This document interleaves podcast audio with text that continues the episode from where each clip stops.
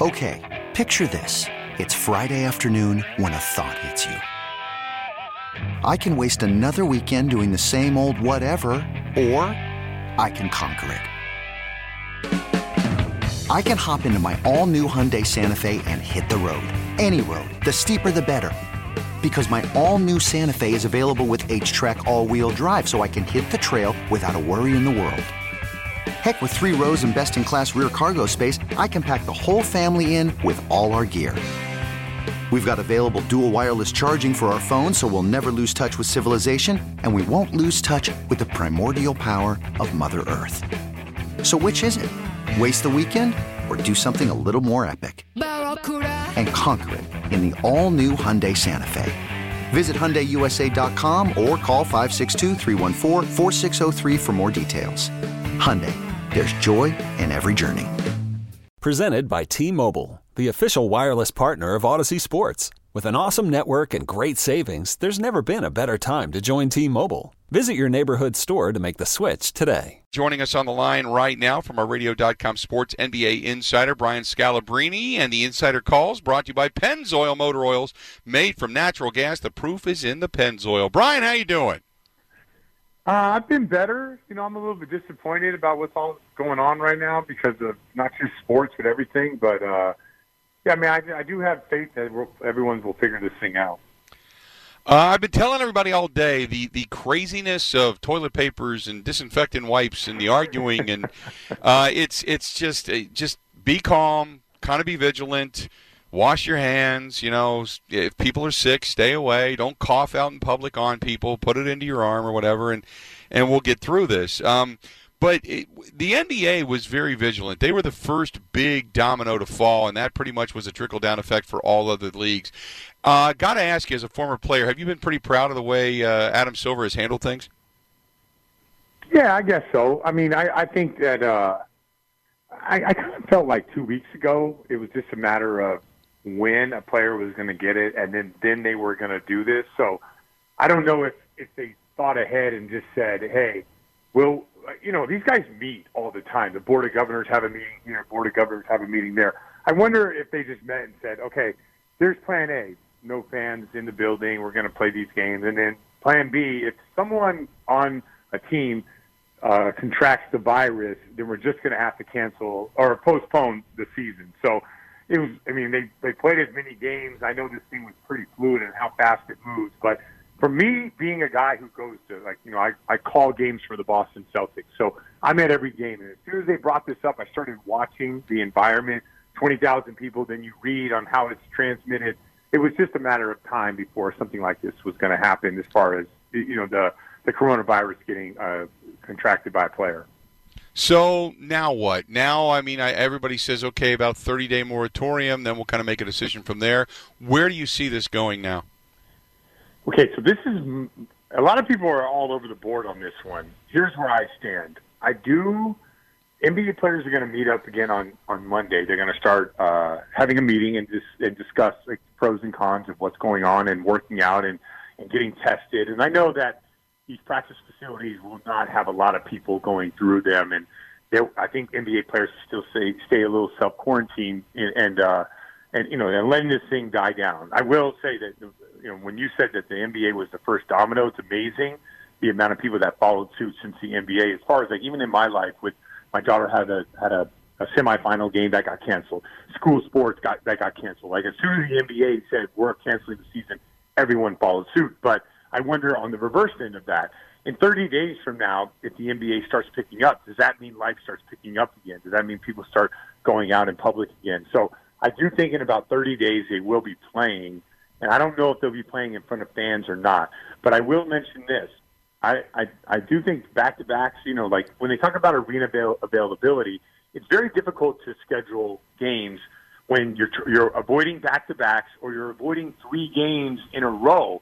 I actually believe that the NBA will end up playing things like back to back to back games and back to back in the playoffs, which usually get you know a couple games within the first round. It would not shock me at all if all the games are played and in the playoffs we play the seven game series that they are were um, accustomed to doing this this whole time. So, which means that your Milwaukee Bucks have a little bit of an advantage because they're younger and they have a pretty deep bench. So you, when I always think like bench scoring or depth, it's completely overrated.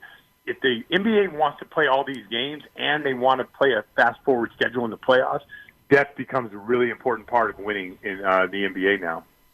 So you think they'll try to get them all in still? So, which is interesting because many do. people are saying that that said, nah, no, they're just going to go right to the playoffs. Others are going to say no, they'll just pick up uh, where they left off and you know get a little bit of a, an abbreviated schedule and then call, so you're kind of thinking they might try to squeeze it all in, huh? And and not only that, because here's the complicated version of this, and maybe it's not. Maybe I'm looking into it, but there's a lot of guys that hit free agency on June 30th. Are they going to change the collective bargaining agreement? Are they going to change the NBA draft date? Are they going to change summer league? Like once you start uh, linking into, are they going to change the Olympics? I don't know if that's going to happen or not.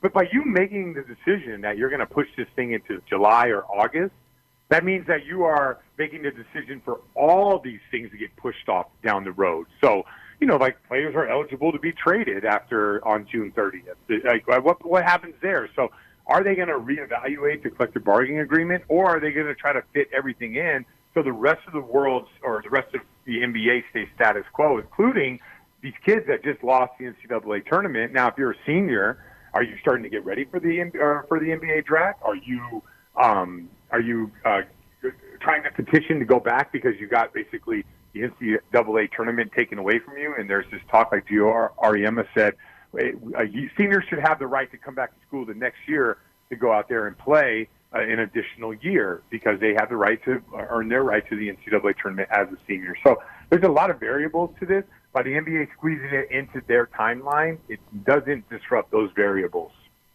Um, when it comes to like a guy like Rudy Gobert, now I know he apologized, and there was a callousness to it, almost making fun of this. Um, as a as a player in that locker room, and obviously another one did come down with the coronavirus, but as guys that played against him, guys that could possibly have the coronavirus, do you think there's an ill will, or do you think that this was just a, like a lot of those guys felt that you know you're in the NBA, you've got the best of, of medical care, you're kind of immune to this. You're kind of you almost feel invincible at times, don't you?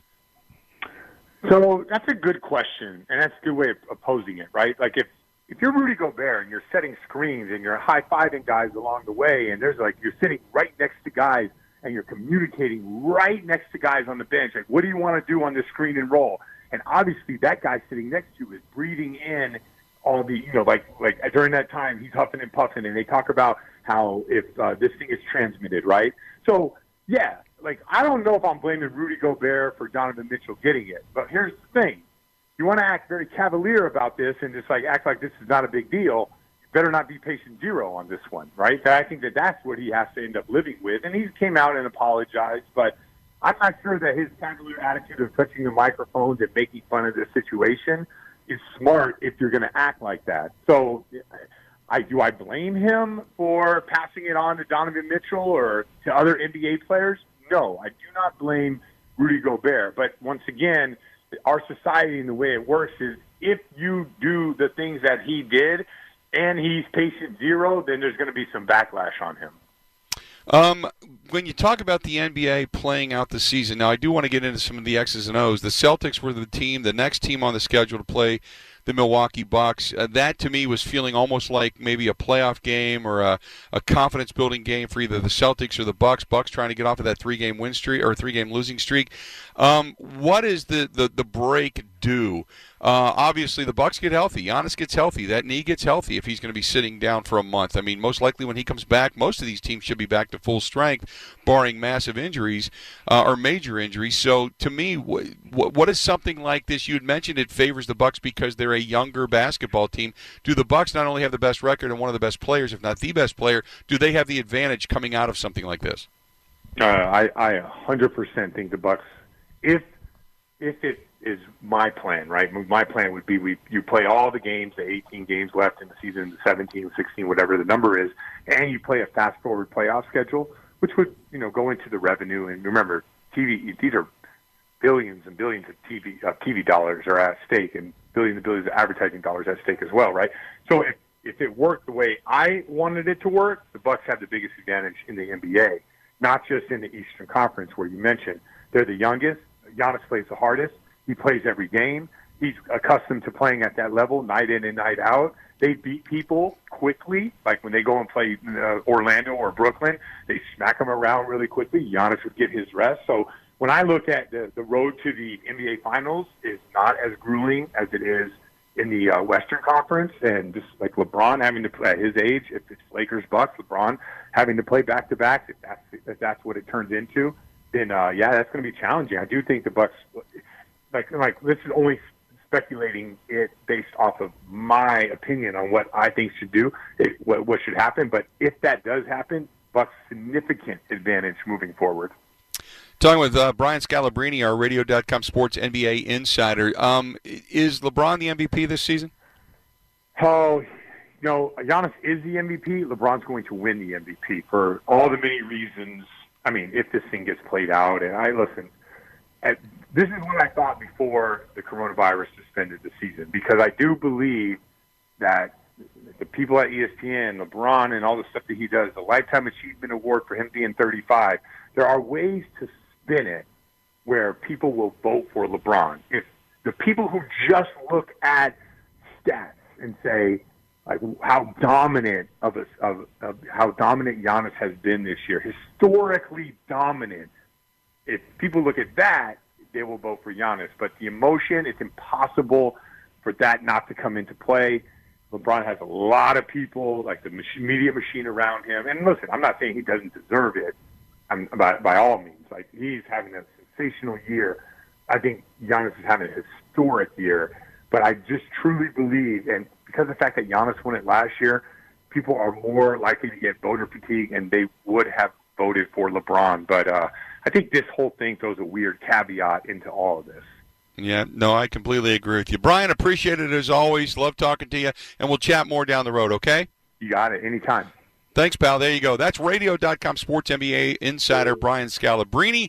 The insider calls brought to you by Pennzoil Motor Oils made from natural gas. The proof is in the Pennzoil. You can also uh, hear the uh, Scalabrine on his podcast available on radio.com and wherever you find podcasts, which is great basketball talk with everything you need to hear about on the NBA.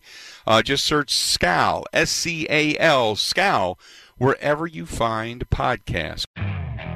Okay, picture this. It's Friday afternoon when a thought hits you. I can spend another weekend doing the same old whatever, or I can hop into my all new Hyundai Santa Fe and hit the road.